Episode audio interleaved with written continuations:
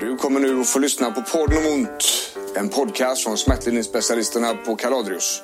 Fysioterapeut Tobias Malmheden och klinikchef Björn Rodin delar med sig av sina erfarenheter och kunskaper inom smärtlindring, stress och rehab. Varmt välkommen!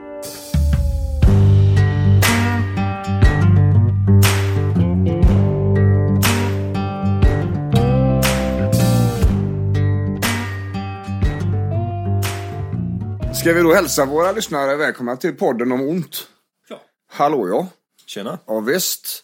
Tobias Malmheden är här. Jajamän, jag är här. Måns, producent Måns är här. Sitter med här lite ja. Och så Björn Rodin. Det var jag. Och vi ska köra en podd för er. Vi har eh, haft ett ganska hårt tryck.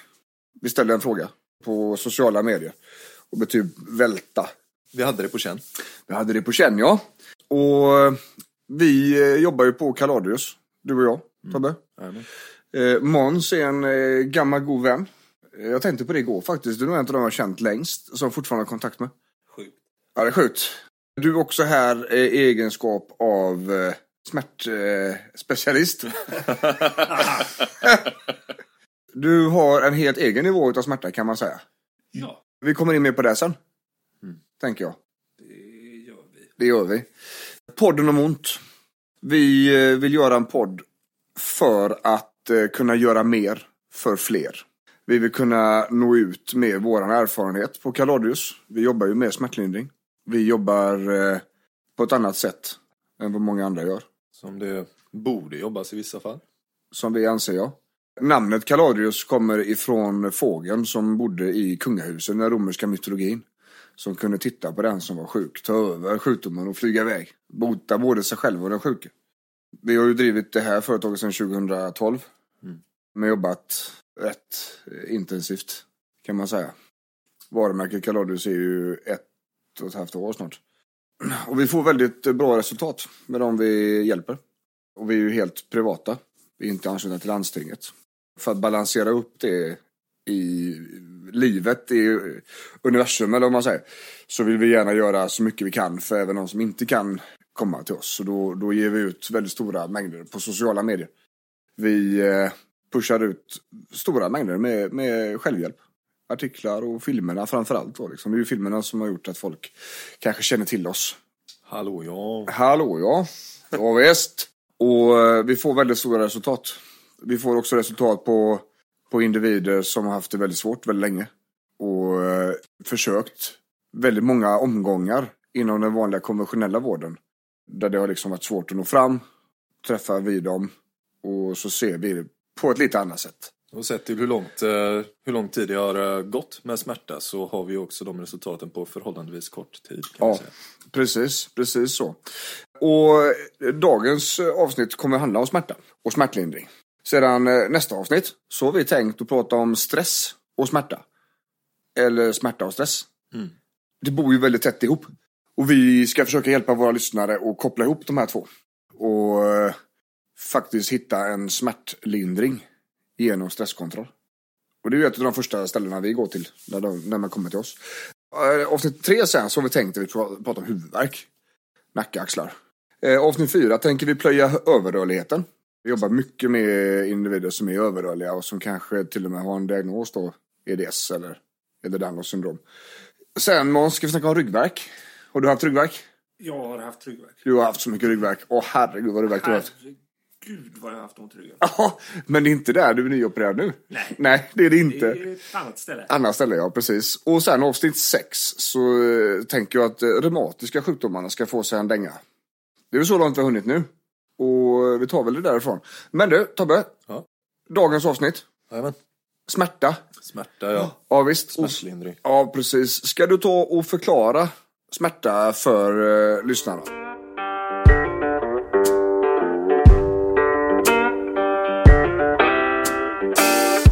Smärta är ett varningssystem. Gör det ont i handen så går det en varningssignal från handen via ryggmärgen upp till hjärnan och där väljer hjärnan att tolka signalen och väljer om vi ska känna smärta eller inte. Där kommer det också kickas igång ett eh, system som är gjort för att vi ska överleva först och främst. Och det är vårt sympatiska nervsystem. Det ser till att eh, pupillerna vidgas, att musklerna spänns och att vi är redo för att ta hand om eh, någonting som, som är farligt. När det här har fått legat på för länge och för mycket så kallar vi det för långtidssmärta. Och långtidssmärta är det när man har haft ont i 3 till 6 månader ungefär. Om man mår dåligt utav detta eller om man blir nedstämd för att man har ont och inte kan göra saker eller om man bara har väldigt, väldigt ont så kan smärtan förstärkas av negativa känslor, negativa tankemönster och då kallas det för att det blir en psykosomatisk komponent på det. Det blir alltså smärtan förstärks av ett negativt känsloläge. Och det här negativa känsloläget det påverkar i sin tur hur mycket vi lider. Och vi snackar ju också ofta om att lidande och smärta är helt olika saker. Du kan ha jätteont och, och inte lida speciellt mycket och du kan eh, li, lida utav väldigt liten smärta. Så när vi snackar om att vi kan göra någonting för alla till exempel, då handlar det ju kanske om att sänka smärtan några snäpp. Men ibland så kommer den att sitta kvar. Ibland kan man inte göra någonting åt det. Men det går att göra väldigt mycket med lidandet som kommer av smärtan. Mm. Det är det som är det häftiga. Och nu har vi ju en, en, eh, en bas att stå på tänker jag. Vi, har, vi har fått eh, höra vad, vad smärta är för något. Rent fysiologiskt. Och vi har fått veta vad sympatikus är. Vi kommer tillbaka till den. Sympatikus. Och, och långtidssmärtan är ju Den är ju kanske det grisigaste av alltihopa. Så, för den, den, det blir så mycket problem utav den. Och det är inte bara smärta längre. Nej. Och vi ser ju det när vi träffar folk att, att ju längre du har haft ont ju, ju, ju större moment blir livet liksom. Då, då är det inte smärtan som är det viktiga längre. Har du haft ont i flera år så är det väldigt sällan smärtan som är det, det primära utan det är vad smärtan har gjort med livet som är det primära. Liksom. Vad du inte kan göra längre, vad du måste försaka, vad du, vad du hade velat kunna göra. Mm. Alla de här sakerna. Isoleringen. Mm. Vi kommer in på alla de där grejerna sen. När, när det gäller eh, smärta och eh, hur, hur ont människor har idag. Så har vi faktiskt lite goda siffror på det. Eller de är inte goda alls. Utan de är rätt så eh, stökiga faktiskt. Vi köpte ju siffror från Statistiska centralbyrån här. Eh, när de kom i april. Och då frågar vi på åldrarna 25 till 54 år. Män och kvinnor. Då visar det så här att män och kvinnor åldrarna 25 till 54 år. Det är totalt 3,9 miljoner människor. Utav dem så har alltså 55 procent verk. Och den är ju sådär. Ja, det är inga, inget kul att höra. Det är väldigt många människor. Så det är, det är en bit över två miljoner. Inom de här spektrat då, alltså kvinnorna de utgör 1,9 miljoner människor. Och utav dem så har alltså 62 procent verk. Det är väldigt vanligt att en, en tjej går runt med ont nu. Eh, Och det är någonting vi märker också hos Kaladius. Vi har ju eh, en, en eh, betydande eh, del eh, kvinnor som tränar hos oss. Liksom. Det är över...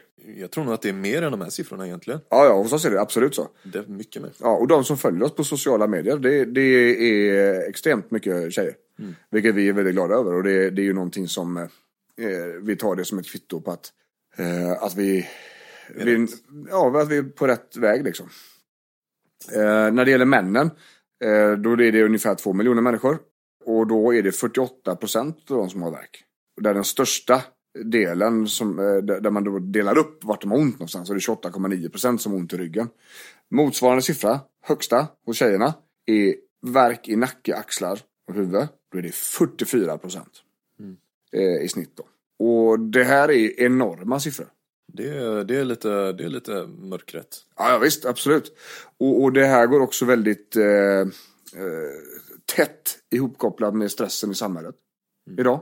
Pressen. Pressen, stressen. Det, det är en väldigt stor del utav eh, deras problematik är stress. Vi vet ju också om att det kan bli en psykosomatisk faktor i det här också. Och vi kommer in på det där, tänker jag. Eh, Och när det gäller då, nu, nu ska vi inte gå in på den sjukvårdsdiskussionen. För det är typ en helt egen podd, tänker jag. Ja. Vi, vi, vi träffar väldigt mycket sköterskor och, och vårdpersonal. Vi tränar väldigt mycket sköterskor. Eh, just nu så har vi en period där jag är ute och föreläser för väldigt mycket sköterskor. Mm. vi har varit eh, Mölndals sjukhus och kört en grej. Vi jobbar ihop med Mölnlycke Healthcare som samlar sköterskor under Surgical Forum och vi ska till, till Hallands sjukhus och sådär i, i, eh, i, i december. Så vi träffar ju dem på plats. Och det är ju hjältar allihopa. Det är, det är ju de som får vården till att gå runt idag. Tyvärr är det ju systemfel som gör att de får alldeles för lite resurser. var på vården måste fokusera. De måste fokusera på att släcka bränder. Ja, det finns inte, ja men exakt, det är huvudet på spiken. Det finns, inte, det finns inte resurser Nej, för att göra det långsiktiga. ja, precis. Och det är där vi kommer in i bilden. Vi kan göra väldigt mycket bara genom kunskap och information. Och det är någonting vi märker i, i sociala medier också. Att vi, vi lyckas faktiskt hjälpa människor bara genom filmer. Liksom. Ja, och blogginläggen och... Ja, artiklar och sånt där. Och, och, och de som behöver lite mer hjälp, eller lite mer hands-on, där det inte räcker att testa våra övningar, ja, de, de kan vi hjälpa på plats. Liksom. Och, och den här podden är ju ett sätt för oss att nå ut till ännu fler. Och, och faktiskt sprida den här kunskapen att det går att göra en del grejer. Det är sjukt häftigt vad, vad mycket det går att göra. Ja, Det, det är ju så. Och det är ju ofta, eh, vi kommer ju in lite grann på stressen så småningom här, men, men eh, när, när det gäller just smärtan och, och smärtdelarna så är det ju, eh, det är ju därför man söker hjälp, för man har ont. Det är ju få som, eh, inte få ska jag inte säga, men det är, det är ju färre som söker för att de har insett att livet håller på att eh, eh, rinna iväg. Att man har så ont, man kan inte göra saker längre och sådär. Det, det får gå ganska långt innan man söker hjälp på grund av smärtan. För att det är livet som stökar. Man stö- söker ju oftare hjälp för att få bort det onda. ja, och ofta också Finns det för någon att... skillnad där på om det är, alltså hur långt det går om det är en kvinna eller en man som söker hjälp? Eh, oh ja. Mm. Ja, jag skojar inte. Mannen eh, testar själv. Kollar gärna en övning. Kör hemma. Kvinnan söker hjälp åt alla håll och kanter och väldigt forcerat. Eh, man ger sig inte. Man söker ett varv till. Man ger sig inte igen. Man söker ett varv till och så håller man på så. Eh, jag läste en artikel i Läkartidningen för, för något halvår sedan. Där det var någon som påstod att, att eh, han kunde påvisa att kvinnor sökte hjälp mer aggressivt. Eh, och det är någonting vi stöter på också.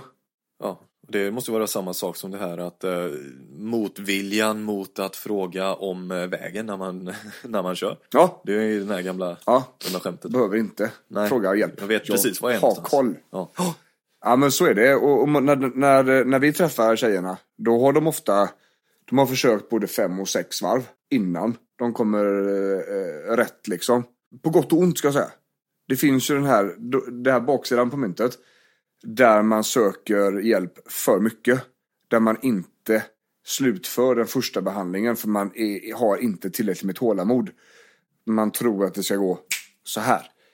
Eh, och så funkar det inte så med rehab. Utan det är tålamod, det är tid och det måste anpassa saker i livet och så vidare. Eller så går man in i behandlingen med tanken att, att jag gör det här nu men sen så ska det bli precis som det var tidigare. Och av den anledningen så kommer man inte fram bara för att eh, man hade fel tanke om vad målet skulle vara. Ja. Och det är ju inte heller lätt när man kommer dit som, som eh, privatperson. Hur fan ska man kunna... Hur ska jag veta vad som målet är liksom? Om, inte, om det inte är någon som hjälper mig med det. Nej, nej. Och det är ju, det är ju en av grejerna som vi gör med våra info, eh, infofilmer. Det är ju att hjälpa folk att förstå vad det är de ska kräva. Vad, vad är det som, eh, vad ska du kräva av en rehabiliteringsperson? Eh, vad, är ditt, vad är din uppgift i rehaben? För många tror att man får ett, ett eh, världsmästarprogram och så ska allting bli bra. Men tyvärr är det någon som måste, måste göra det också. Ja, och det är ofta någonting som måste sluta hända på andra ändan. Ja. Man ska inte bara lägga till grejer. Och där kommer vi in där på smärtlindringen här om en stund. Liksom. Och det är väldigt, eh, det är stor skillnad på män och kvinnor. Det, det får jag nog säga, det är vår erfarenhet i alla fall. På Kaladius. Definitivt. Kvinnan bit, alltså biter ihop och håller käft så in i helvete va. Det, det är next level på många. Och vi kommer ju in på den grejen här i nästa avsnitt faktiskt när det gäller stress och high performer personligheter och Ja, Då- djupdyk där. Ja, vi gör ett djupdyk, ja. Eh, för det kommer vara en central del i, i smärtlindringen för de allra flesta av eh, våra lyssnare. Det är försvinnande få gånger som det bara räcker med övningar. Och det, ju, det finns ju ett par stycken tillstånd. Om man tar dem i tid. Där det räcker med lite gummibandsövningar. Ja, Typ. ja, typ, ja det finns väl. Kanske. Men eh, ja, som sagt. Det, det, all, all forskning går ju ifrån att det, att det skulle vara det biomekaniska som är, som är huvud, huvudgrejen i en rehab. Och vad, vad säger forskningen där då? Ja, men det, forskningen är väldigt mycket inne på just det här att det ska till ett multimodalt behandlingsteam för att folk ska bli hjälpta. Det ska, det ska vara olika discipliner som ska sitta som ett team med dig som är delaktig i det här teamet. för att det ska bli så bra som möjligt. Eh, tidigare så, så har man varit, varit inne på det här med biomekanik. Jo, men vi ska korrigera en, en ryggrad och så blir det bra. Vi ska göra en övning och så blir det bättre. Eh, Men den biopsykosociala modellen är det som är det, det nya, Ja. nyaste i alla fall. Och det, det är ju också åt det hållet vi har vinklat för att det är ju där vi ser att, att forskningen Ja. Det är den vägen vi har gått i flera år eh, och ser att det funkar. Och, och vi brukar ju prata om att eh, rehab om 5-10 år kommer ju prata väldigt mycket större del om huvudet och psyket än vad det handlar om övningar. Och där är ju vi redan idag. Ja, vi, vi gjorde den vändningen när vi, när vi såg. Men, Ja. men de, de stora vårdinstanserna är ju ett väldigt eh, stort skepp som vända, är, ja. som är svårt att vända. Måns, du, du är ju inom vården nu ju. Ja, Ja. Vilken, vilken gång i ordningen har du opererat din axel nu? 35. 35, ja precis. Och jag, vi snackade här innan, jag tyckte det var så lustigt. Eh, när du var inne senast. Ja. Hur eh, sköterskestudenterna fick reda på att de aldrig kommer att träffa. Någon som har så ont? Nej. Nej, Nej, det var, det var väldigt viktigt att lära dem som var studenter att, att det var så. här är det max liksom. Ja, Här är det topp av eh, eh, termometern. yes. Ja, men, men du också, det var också lite intressant tycker jag, för du kunde inte riktigt relatera till den nivån utav smärta de pratade om. Nej, jag kunde inte, alltså jag har ju haft ont innan kan man säga. I många, många år. Ja, Eh, Och tyckte att jag har haft en tia. ja. Men det här var... Det var en annan, det var en ny tia. Det var en ny tia. Det var en stå i duschen och svettas tia. Ja. Ska vi, ta, ska vi dra den historien lite snabbt? Om varför du har opererat din axel så många gånger. Jag skulle säga så här också då till lyssnarna. Måns är en gammal kär vän till mig. Eh, Måns är också musikproducent. Yes. Eh, och är ljudfantast och fantom. Eh, och, och det är Måns som producerar podden. Yes. Ja, jag fick inte fråga någon annan. Jag fick skäll. För att eh, jag inte hade frågat honom först. Och, eh, och så här sitter vi. Ja, Kan man säga. här sitter vi. Här sitter vi. Och, och vi vill gärna ha med Måns för att eh, eh, Måns är en av de eh, mer slipade killarna jag känner. Och eh, har väldigt mycket smart att tänka eh, så. För att jag och Tobbe är väldigt insnöade på vårt arbete. Vi fastnar gärna i våra diskussioner och sådär. Och, och det kan bli väldigt nördigt väldigt snabbt. Men eftersom vi vill ha en lyssnare som kanske inte är vårdutbildad eh, Någon ställa specialist. frågor, någon som kan ställa frågor som faktiskt är, är vettiga. Ja, som är ett steg utanför oss. Så här sitter Måns. Och Måns har armen i eh, eh, låsning nu, via en Yes. metella. Eh, Men du ser också ut som Wolverine i axeln. Ja, den är metall, metall och eh, metall. Vad hände? Jag trillade ner från ett tak. Slet av alla muskler och senor. De missade det i sjukvården. Sen är det operationer i åtta år. Hopp. Där är jag. Där är du. Och du, eh, du har ätit dig igenom fass. Det har jag gjort. Så du har järnkoll på allting som inte funkar. Check på den. Mm. Just nu så håller de på med eh, helt unika operationer Ja, på dig. För att få fast axeln. ja. Så jag inte ska tappa armen. Ja, så är det. Eh, och, och det som, eh, var- som jag tycker är väldigt roligt. Vi har ju en del avslappningstekniker som vi jobbar med, jag och Tobbe och Kalori och sådär. Förra året så testade vi den på dig. Just det. Det gick ju skitbra. Det var sjukt. Ja, Det var så jävla häftigt. Det var kul att se. Ja, och, och då, då började vi resonera att det kanske är så att du antingen är eller har blivit en så kallad non-responder på medicin. Och att det är en av orsakerna till att det inte funkar liksom. jag tror att det är så att... Eh, tyvärr. Ja. Och, och vi kommer ju in lite grann. Vi ska ju prata om smärtlindring om en liten stund tänker vi. Men just när det gäller mediciner så vill man ju få kanske, det finns ju olika typer. Nu ska jag inte visa det här för då ska vi ha med oss en läkare. Och det har vi väl tänkt att vi ska så småningom här som får sitta och, och valsa ner i, i panodilen så att säga. Ja. Det kan nog vara bra. ja, och förklara varför man inte ska äta Oxonorm som grundmedicinering. Det är också bra att Ja, veta. men då lyckas vi få till en avslappning i din kropp. Ja. Som räckte. Ja. Som funkade först flera timmar och sen dygn. Ja. Eh, Och då såg vi att när vi gjorde om den, vi gjorde den flera dagar i rad, Just det. då satt det lite längre. Ja, då byggde det på. Ja. Eh, Och, och eh, det var en fin period. Då fick du andas lite grann. Ja. Då fick du en period sådär va.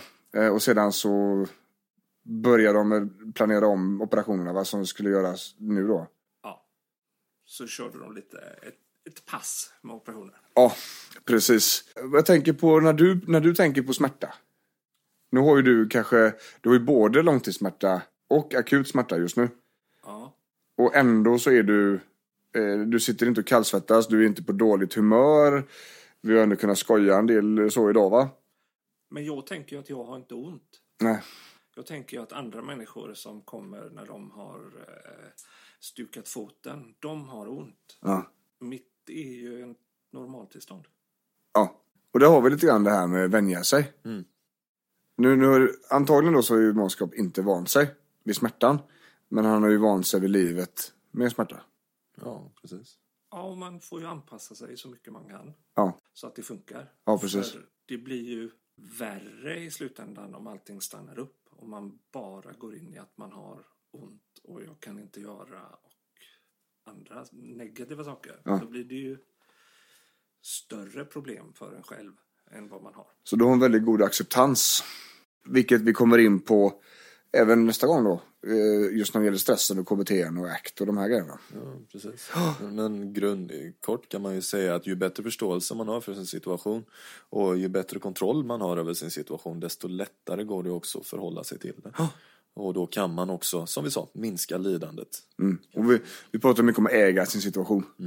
gjorde jag inte de första åren. Nej. Nu har jag hållit på åtta år så att jag har lärt mig det. Ja. Har du haft någon sån multimodal rehab-sväng? Jag har inte haft någon rehab överhuvudtaget. Men det, väl, ja, men det, det är väl lite grann också så, det, det har du inte haft såklart, men du har ju ändå varit nästan på gång att opereras hela tiden. Ja, ja, jag har ju inte haft någon tid att ha rehab. Mm. Vi har inte- ingen har velat göra det med den korta tiden som har funnits. Nej. Faktum var ju att förra året när vi fick lite lugn Ja, i dig, så testade vi att röra lite grann på det. Ja. Och det gick inte. nej. Nej. Men då hade vi också verktyget att få ner dig i smärta. Och så tänker vi ju ofta eh, när vi får in, in klienter till oss. Att eh, okej, här gör svinont. Innan vi har fått ett, ett smärtlindringsverktyg här nu som vi får ner dem i smärta och att det fungerar kontinuerligt, att det funkar hemma och att det fungerar när de kommer till oss. Innan det så testar vi inget. Utan vi måste ha det först för att kunna få ner dem om det blir, om själva rörelsen skulle av någon anledning göra ont. För vissa situationer är det så, vi måste testa. Gör det fortfarande? Ja. Ja, och där kommer ju, där testar vi ju lätta rörelser, rehab, lätt men avslappning, enkla grejer. Ja, för att se vad det är som funkar för den här personen. Och det är också en sån som är väldigt viktig när det gäller just smärtan. Vad är det som går att göra? För att om jag har ont i ett knä så har jag ont i knät. Men jag har ett bra annat ben. Jag har en överkropp som funkar. Och, och just det här smärtan och inaktivitet. Det är väldigt många som sätter sig på röven bara för att man har ont i en del av kroppen. Vilket är förståeligt. Man vill inte röra sig för att man har ont och man vet inte vad som är vad och varför och hur och sådär. Precis. Men vad tycker kroppen om det? Ja, Det är inte bra. Vad händer? Det blir... Inaktiviteten. Precis. Vi, ja, men vi blir inaktiva och, och allting slutar att fungera så bra som det gjorde. Så... eh, menar, rent vetenskapligt perspektiv liksom. Inaktivitet. Om vi, vad är det som händer i kroppen när vi inte rör på oss? Jag tänker så här att jag tänker att syreomsättningen minskar. Det innebär att vi blir tröttare i huvudet. ja, Det innebär att musklerna får mindre energi. Eh, Ämnesomsättningen minskar. Vi riskerar att gå upp i vikt om vi fortfarande äter som vi gjorde tidigare. Vi får inte ut energin till musklerna. Så att energi i alla olika format slutar att genereras i kroppen. Därmed blir vi tröttare av att sitta still. Att röra på oss, det ökar ämnesomsättningen, det ökar syreupptagningen, det ökar energin i kroppen tillsammans med mat. Så att sitta sig still kommer att göra oss ännu sämre. Och när kroppen inte fungerar som den ska så kommer vi också få ondare. Vilket i sin tur kommer att stressa oss ännu mer.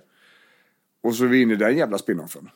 Ja, på det sättet så är ju inaktivitet är ju det värsta som det värsta för en kropp överhuvudtaget. Eh, Och det bästa man kan göra om man är inaktiv det är ju att göra någonting. Att komma igång och faktiskt kicka igång kroppen på något sätt. Om det så bara är promenader.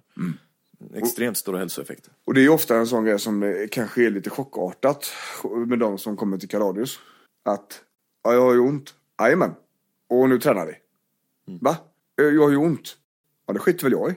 Vi kan ju, du har ont i benet. Ja, om du sätter dig ner. Och så tränar vi utan ditt ben. Så att du får bli trött och sådär. Eh, och, och det är väldigt, eh, det, det, det är ganska stor skillnad alltså mot vad de har upplevt tidigare.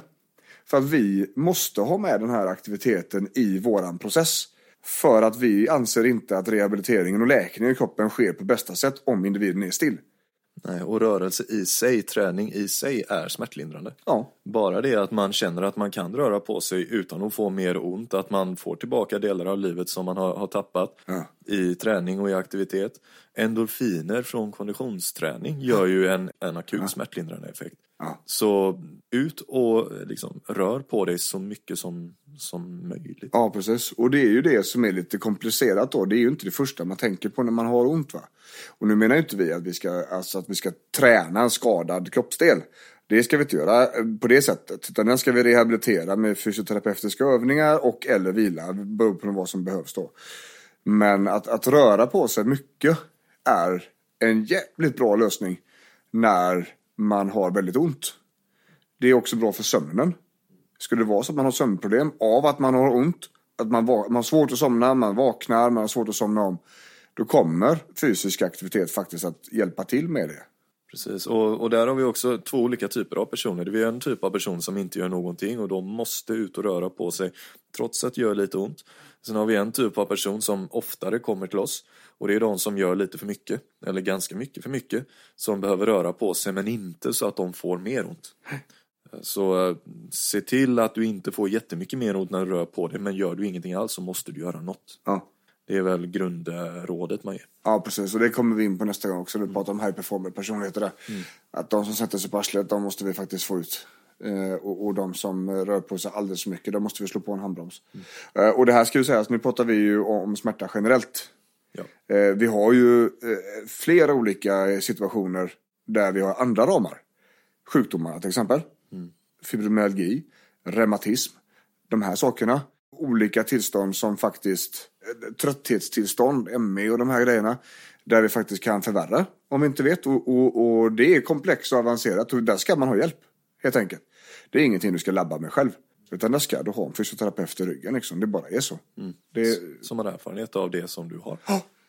precis. Det, är Eh, också, det, gör det, men det är också en sån grej att eh, går, går, man till, eh, går man till en bilmekaniker och har en, en, en viss typ av bil då vill man ju då vill man att mekanikern kan den typen av bil. Eh, Och jag vet att bilanalogin är lite trött i Ja, sammanhanget. men grejen var att jag tänkte på exakt samma sak fast jag tänkte med resonemanget att eh, har du problem med dina knän så kanske gå till ortoped. Har du problem med din klocka så går du till en urmakare. Har du problem med tänderna gå till tandläkare. Ja. Och har du problem med kroppen så vill du alltså gå till en fysioterapeut. Precis, men också inom fysioterapin. Jajamän. Har du problem med ett knä så går du till en fysioterapeut som, har, som, har, som är bra på knä. Ja. Går du till, har du eh, långtidssmärta så går du till en fysioterapeut som är bra på långtidssmärta. Och så vidare. Så är det. Och det är ju exakt samma eh, liknelse vi kommer dra för er nästa gång. När vi pratar om stress, vilket i, i sin tur kommer ledas in på psykisk ohälsa. Som vi alla har i någon mån, i stort sett. Från och till. Ja. Eh, att vi mår lite sämre i huvudet och sådär. Och vissa blir drabbade av sjukdom och andra blir drabbade av en, en långtgående ohälsa. Men oavsett så ska det eh, tas om hand om en professionell. Eh, och, och vi ska inte vara rädda för det där. Och vi ska försöka hjälpa folk till att förstå att eh, terapeuter inte är farliga. Utan de är, det, det är liksom facit. Va? Jag tänker så här att vi ska gå in på nästa del nu. Nu har vi snackat om smärta. Vi kommer ju tillbaka, vi kommer inte sluta snacka om det. Det är lite, lite grann det podden handlar om faktiskt Måns. Det går, allting, inte slut där. Nej, allt går in i varandra. alltså. ja det är det här vi gör va. Men, men eh, nu har vi pratat om smärta, vi vet vad det är för något. Vi har snackat om lite olika, vi har pratat om Måns mer akuta operationssmärta och den här grava långtidssmärtan. Vi har pratat om de som kör för mycket och de som kör för lite och vi har pratat om massa goda grejer. Men jag tänkte så här nu, nästa steg måste ju faktiskt vara att snacka om smärtlindringen då. Det är logiskt. Nu har vi ju pratat om smärta, hur, hur fan lindrar vi den? Tobbe, förklara kortfattat smärtlindring.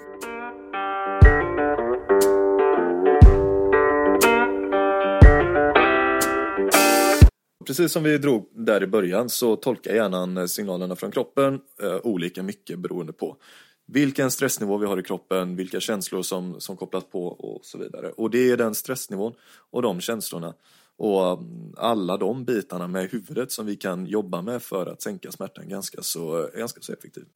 Vi jobbar med, eh, med avslappning. Vi ser till att eh, stressnivån i kroppen sjunker så att också hotnivån i, eh, i hjärnan sänks lite. Vi jobbar med vad som kallas för pacing. Det vill säga vi ser till, vi kollar, vi plockar bort eller lägger på paus lite saker i livet så att vi kan få en, en vila i det. Och se till att sluta göra saker som gör det värre. Och efter det så ser vi till också att öka de bra sakerna i livet. Det vill säga vi ökar rörelse precis som vi var inne på tidigare. Vi minskar, försöker minska rörelserädsla så mycket som möjligt. Se till att ta tillbaka det livet som, som smärtan tog. Det är faktiskt inte svårare än så. Det är liksom avslappning som är prio ett för många. Mm. Eh, när, när, vi eh, skrev, när vi gjorde lite förberedande för den här podden där, så har vi satt två stycken prio ett. Det upplyste herr Asplund oss om att det går inte att ha. Nej. Två prio ett. Går inte. Man får välja en. Man får välja. Ja. Men det funkar inte så. Nej, det gör inte det. Utan vi behöver köra dem samtidigt ofta. Därför skrev jag två stycken prio ett. Va? Och det, det är ju så här, avslappningen är ju där vi kan få den omedelbara smärtlindringen. Det är också därför eh, vissa får väldigt stor effekt av massage. Utav eh, avslappning, meditation, mindfulness, qigong och sådana här saker. Eh, där, där avslappningen ger smärtlindringen. Det kan man väl säga är ganska mycket muskulärt. Ja, det är väl en del som är muskulär där. Men det är ju väldigt eh, mycket mental avslappning på det också. Mm. Extremt mycket med andning, extremt mycket med, med tankar. Känslorna som, som snurrar. Ja. Och det är ju lite grann så om, om du får en avslappning i muskeln och den avslappningen fungerar smärtlindrande. Ja, då är det i så fall smärtan som kommer av att muskeln är spänd. Ja. Ja. Och det, det ser vi ju rätt ofta. Ja, jo. Och, och sedan har vi ju stressnivåerna. Stressen kommer vi in på nästa, nu pratar vi väldigt mycket om nästa gång. Ja. Men, men, det blir lite grann så idag. Eh, stressen är ju beredskapssystem i kroppen. Mm. Och ju högre beredskap du har, ju större chans är det att larmet går. Och hur mycket vi än slappnar av så spelar det ingen roll om beredskapen är jättehög. Nej, jag skulle nästan säga att det, då är det inte en avslappning. Nej, eh, och det är väldigt svårt att få någon att slappna av som är väldigt stressad. Mm. Det är väldigt, väldigt svårt. Och vi kommer in på det där eh, mer nästa gång. Men när det gäller kontrollen utav stressen så tänker jag att eh, man behöver skapa sig, man behöver skapa kontroll i hela sin situation. I hela livet. Mm. Och se vad är det som behöver göras och vad är det som inte behöver göras. Eh, vi snackar ju om en need to do och nice to do. Så vad är det jag behöver göra? Vad är det jag måste göra? Och vad är det som är gött att göra? Vad tror jag att jag måste göra? Ja, precis. Och eh, utan stresskontroll så kommer avslappningen sannolikt inte spela någon större roll. Då är det liksom bara för stunden som det är gött. Där träffar vi många som har försökt med massage och försökt med liksom olika manuella terapier. Och så förklarar de för oss, ja det funkar men det sitter i typ max en dag eller två dagar. Då är det ganska enkelt för oss att tala om att jag tror vi kan skapa en kvarvarande effekt på det här. Precis. Det brukar vara en av de eh, tydligaste grejerna man ser där. Mm. Okay. Så när vi, när vi sitter och har konsultationer och, de, och, och klienten framför mig säger just det att ja, testa massage alltså, det funkar men det kommer tillbaks. Alltså, det sitter bara en, två dagar. Och sen kommer det tillbaks. Då vet jag i magen direkt att vi kommer kunna göra jättemycket för dig. För att vi kommer kunna, den effekten du får av massagen, när du har kopplat av och fått lite beröring och allting är gött. Den vågar jag påstå att vi nog kan se, få till att vara mer kvarvarande. Mm. I, I, majoriteten av, av ja. absolut. Och det är väldigt skönt. Och det är också lite skumt där, ju fler ställen man har varit på, ju lättare är vårt jobb. Den är lite, det är paradoxalt. Men då har det ju gjorts allt. Ja. Alla röntgen har gjorts, alla blodprov har tagits. Man har varit hos den specialisten och, och ditten och datten. Ja, man har försökt hos den eh, kiropraktorn, den naprapaten, den osteopaten. Ja, läkare, fysio, ja. vad som helst. Och det är också väldigt vanligt att det är så när man kommer till oss. Ja, för då, ja. Vi har en hel lista på ställen de har varit. Mm. eh, och då, då är faktiskt eh, då, då kan vi ställa väldigt bra prognoser. Där vi vet vad som har funkat, vi vet vad som inte har funkat, vi vet vad andra professioner har ansett. Och så lägger vi vår take på det. Kopplar på de eh, psykosociala aspekterna. Mm. Där, där vi helt enkelt kopplar på en helhet som inte fanns tidigare i, Ja. i, i de olika. Ja. Och bara plockar det som funkar här, Ja. plockar det som funkar där Ja. och syr ihop det snyggt. Ja, och det, det är väldigt eh, Det är väldigt kul när man sitter där. Och det, det spelar ingen roll vad vi säger. Det kommer ju låta som att jag ljuger liksom. Eller att jag bara försöker få dem till att komma till oss. Så jag undviker ofta det faktiskt. Jag antecknar i journalen. Eh, och, och förklarar rent eh, logiskt eller Det, det Rakt. finns en möjlighet att vi kan göra en del för dig. Det brukar Ja. vara där det landar någonstans. Precis, fast i magen så vet vi om att det här kommer gå jävligt bra. Alltså. Det är inte alls säkert att det här tar så lång tid. Fast det kan vi inte säga. För det finns ju väldigt mycket X-faktorer. Och ibland är det inte så. Nej, precis.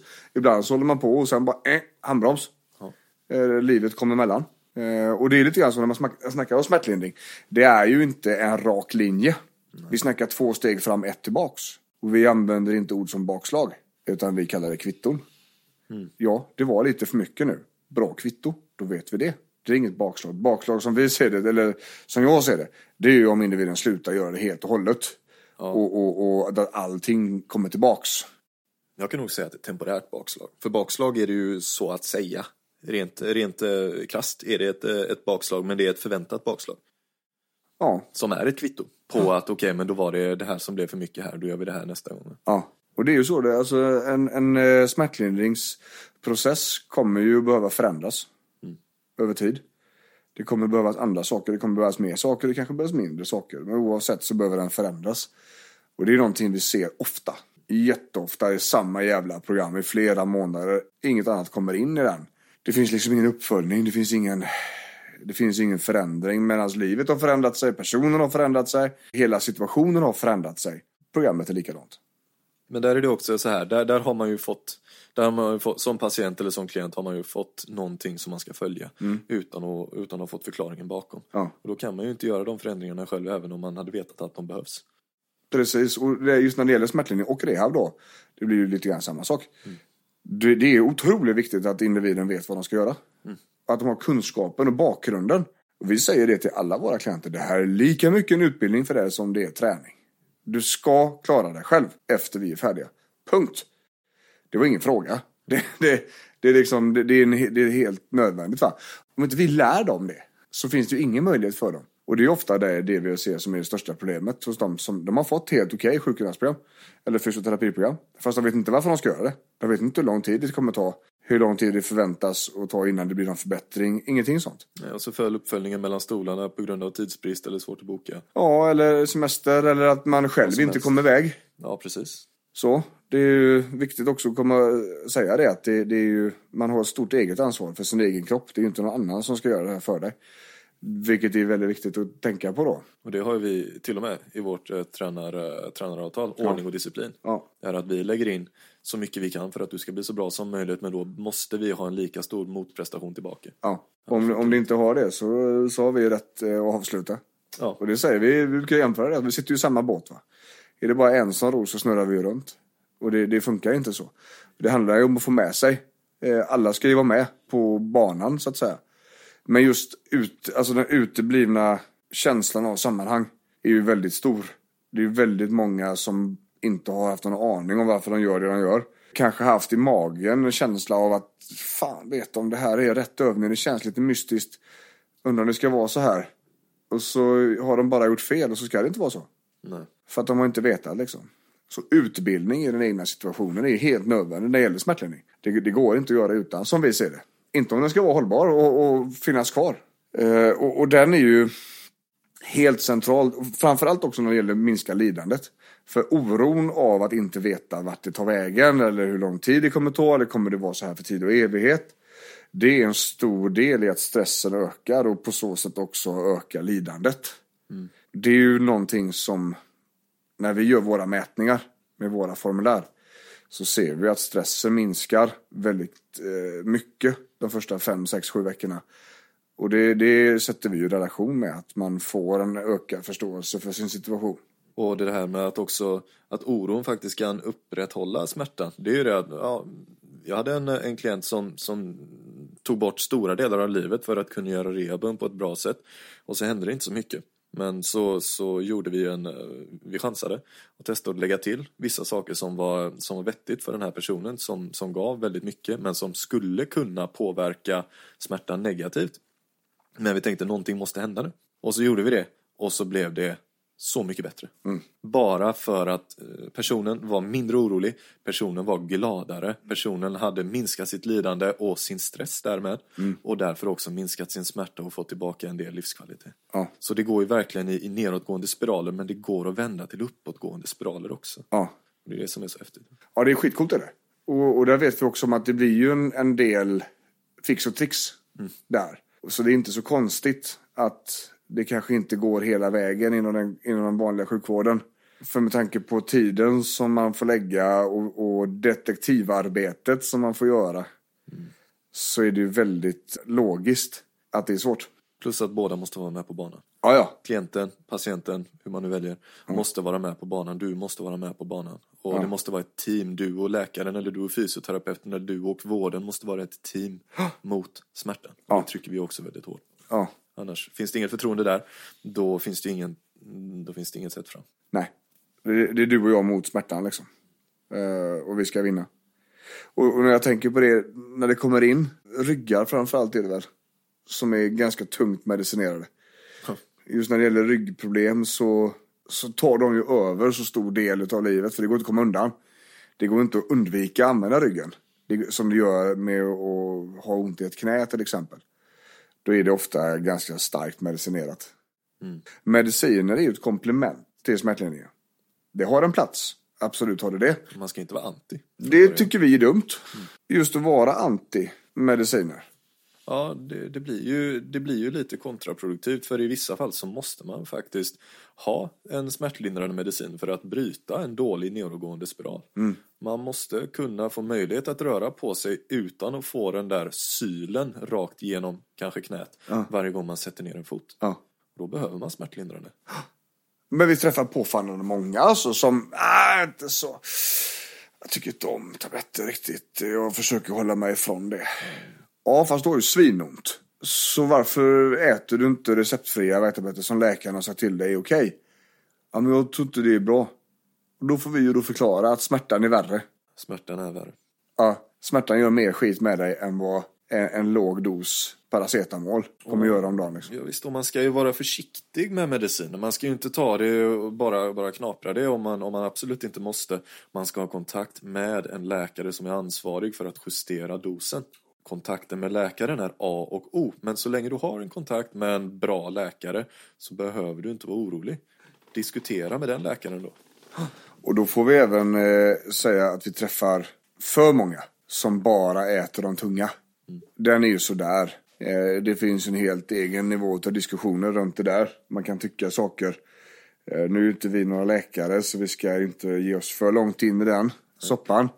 Men när det gäller eh, äta morfinpreparat som enda medicin så säger ju våra läkarkompisar att det är vansinne. Och det säger vi också. Det finns alltså ingen grundmedicinering. De använder ju sig eh, av en trappa. Där de eh, kör de lättare grejerna först. Ja. Och ger inte de önskvärd effekt då lägger de på en nivå till. Ja. Och så vidare. Och på samma sätt neråt sen då när det ska trappas ut. Och, och det är ju, det är ju grisen Måns, med morfin. Du har ju ätit så mycket. Den är ju grisen överhuvudtaget. Ja, Eh, Men den har sin funktion, ja det hör.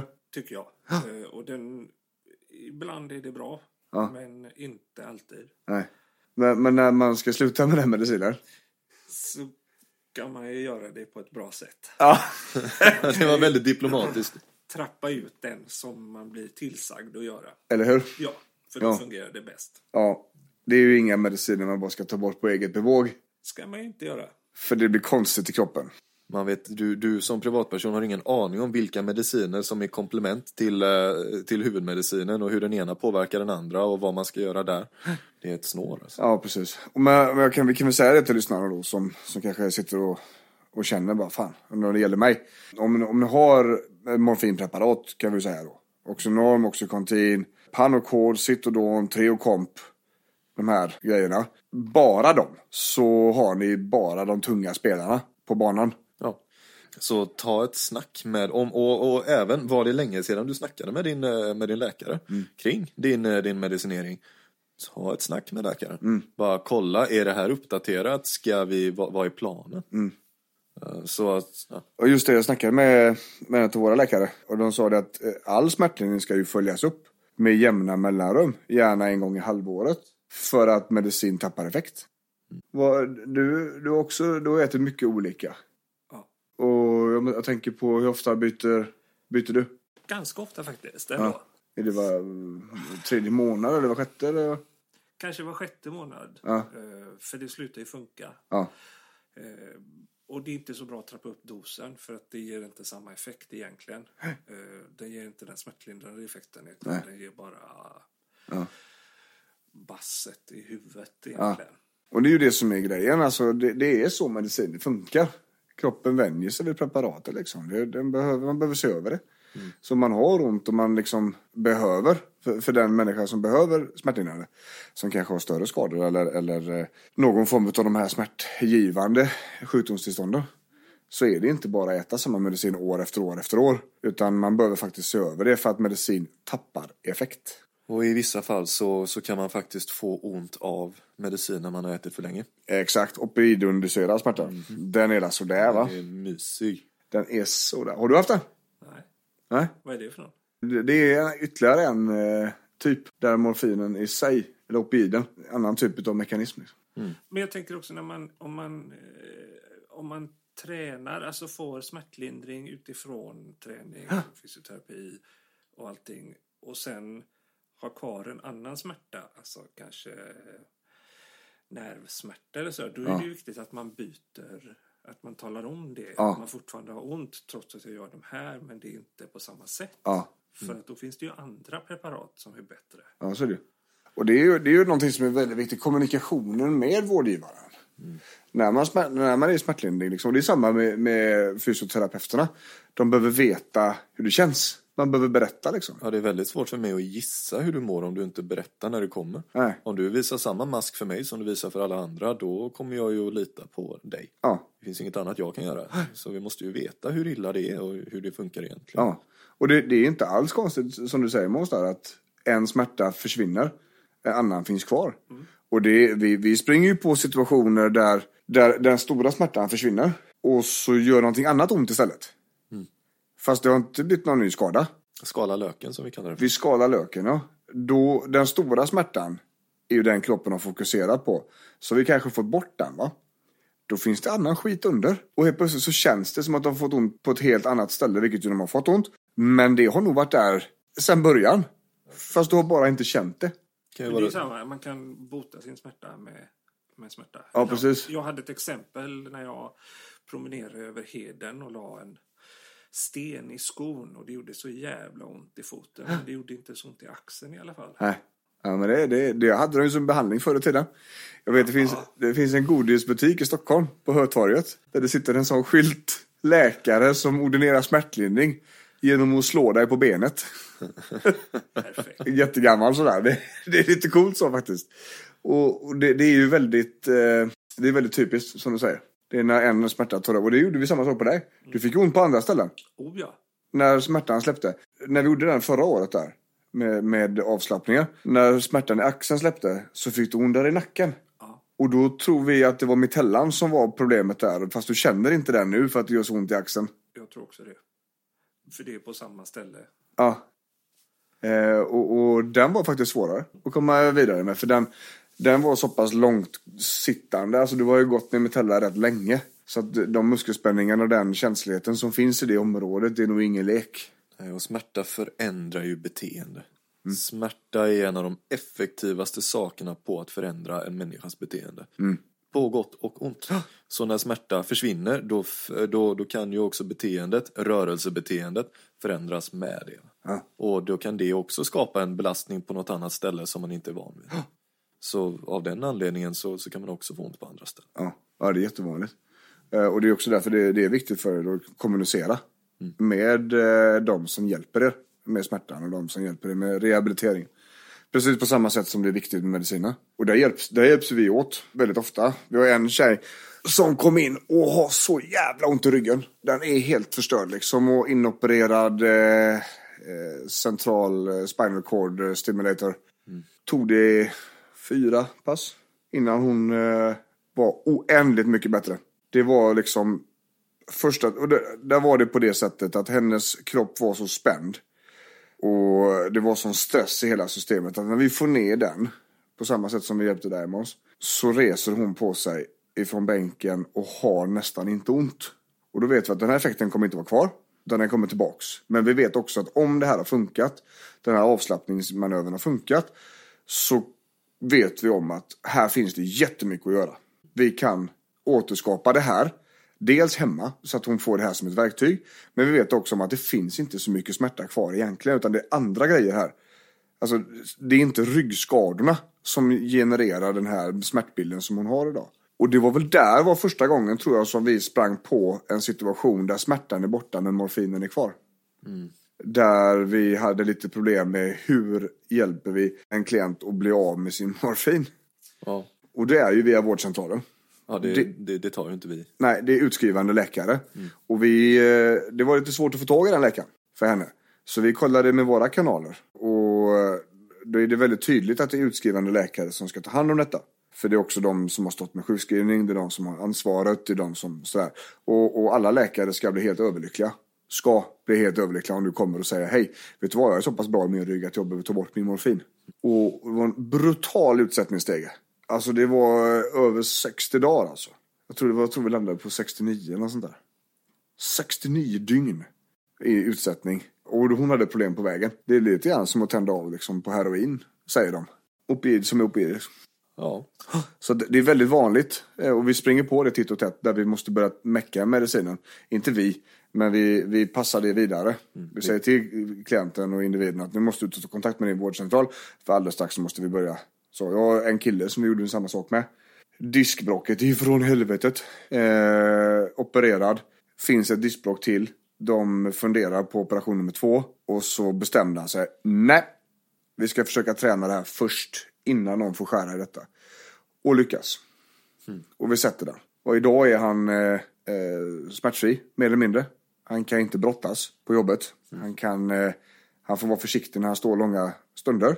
Men eh, alla de här morfingrejerna som han hade i sig är borta. Och det är askul. Och hans omgivning säger ju samma sak. Att fan, nu går det att prata med dig på ett annat sätt. Liksom. Du har fått tillbaks språket när du skriver. Du har fått liksom klippet i blicken. Saker som det här tar bort. Det lägger ju en dimma. En dimridå. Liksom. Det, gör det ju verkligen. Ja, men jag tänker på när du har haft så ont och du, men du är ändå estetiskt lagd. Liksom, målar och producerar och, och eh, skapar. Har det varit ett problem för dig någon gång? Liksom, att du har känt att medicinerna bromsar dig?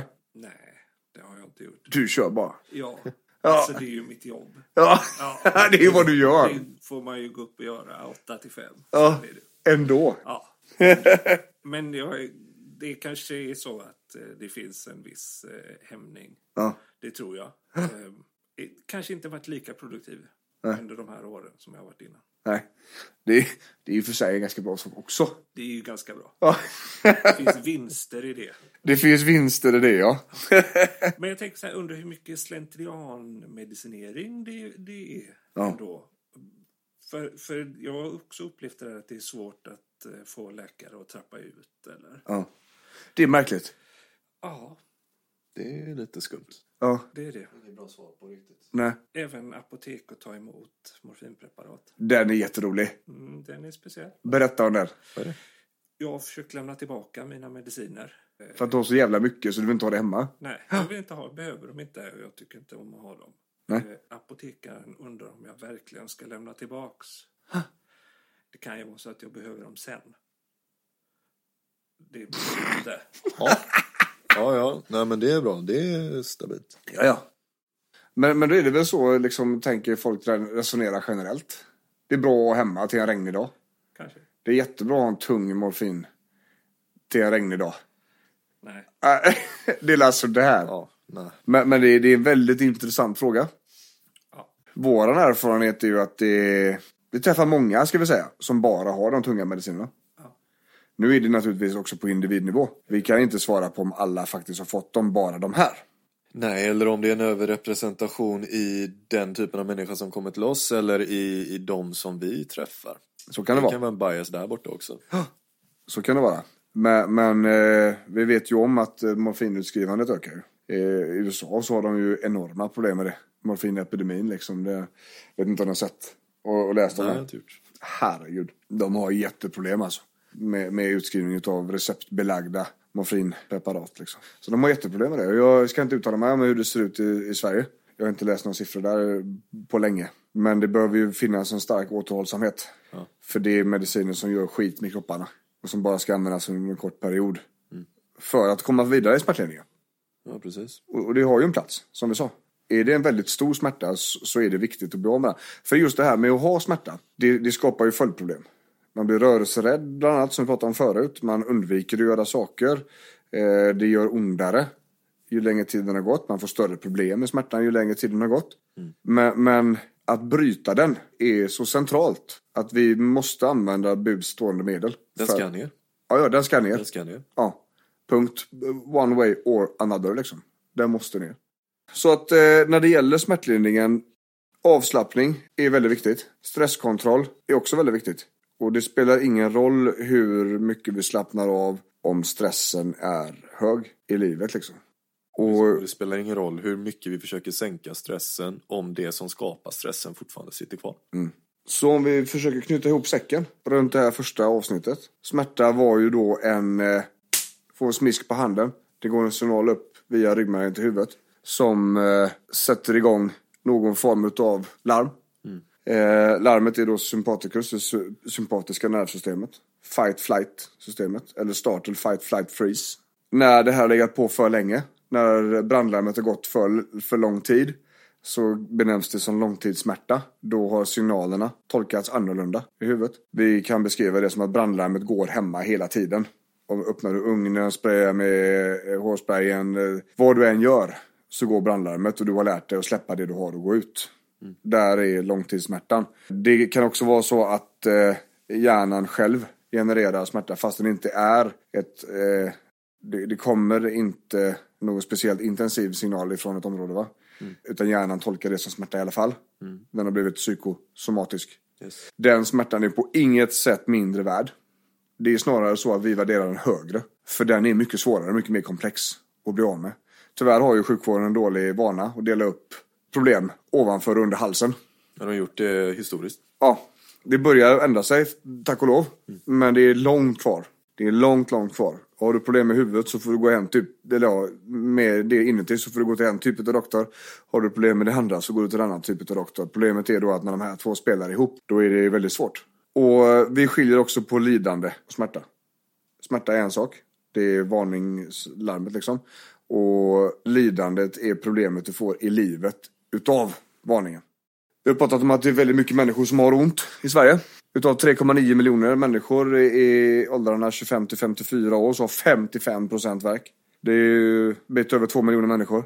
Utav eh, dessa så har eh, 62 procent utav alla kvinnor Där- tredjedelar. Ja, den största, största besväret har den då i huvudet. 44 procent har huvudvärk. Vi har pratat om eh, att eh, stress är en enormt stor faktor i eh, smärtan.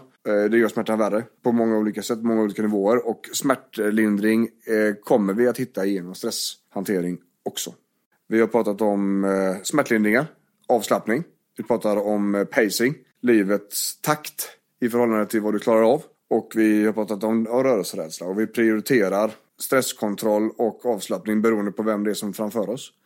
De allra flesta som kommer till oss i alla fall på Kaladius, de behöver stress, stresshanteringen minst lika mycket som de behöver smärtlindringar. Så vi hittar ofta en avslappningsvariant så att de har ett verktyg att komma ner i, i muskelspänning och sånt hemma. Men vi går på stresskontrollen via KBT och ACT ganska snabbt då. Vi pratar också om att det går att minska smärtan en hel del för de allra flesta. Vi pratar också om att eh, det går att lindra lidandet för de allra flesta. Och medicin, det är ett komplement. Det är inte huvuddelen på eh, smärtlindringen. Ja, Ja, är vi nöjda så för det här avsnittet? Tror tror det. Tror du? Absolut. Gött. Då, Björn, Tobias. Hans. tackar för sig. Tack för att ni lyssnade det här första gången. Nästa eh, avsnitt kommer att handla om stress. Stresskontroll. High performer. Katastroftankar. Vi kommer att prata om eh, krav. Vi kommer att prata om eh, olika problem i livet som skapar stress. Stress är inte bara hinna i tid till bussen eller lämna barnen i skolan. Stress är även oron för att inte veta vad som händer. Eller eh, känslan av att inte duga till. Eller att det inte räcker. Därför så springer vi på mycket folk med high performer personligheter. De ska vi snacka om nästa gång. Det blir spännande. Säger vi så? Ja. Ja, ha det gött! Hej!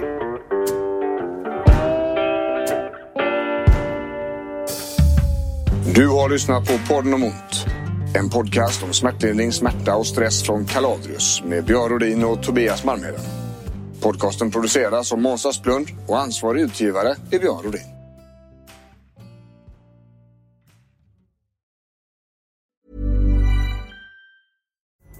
Pulling up to Mickey D's just for drinks? Oh, yeah, that's me. Nothing extra, just perfection and a straw. Coming in hot for the coldest cups on the block. Because there are drinks, then there are drinks from McDonald's. Mix things up with any size lemonade or sweet tea for $1.49. Perfect with our classic fries. Price and participation may vary, cannot be combined with any other offer. Ba da ba ba ba.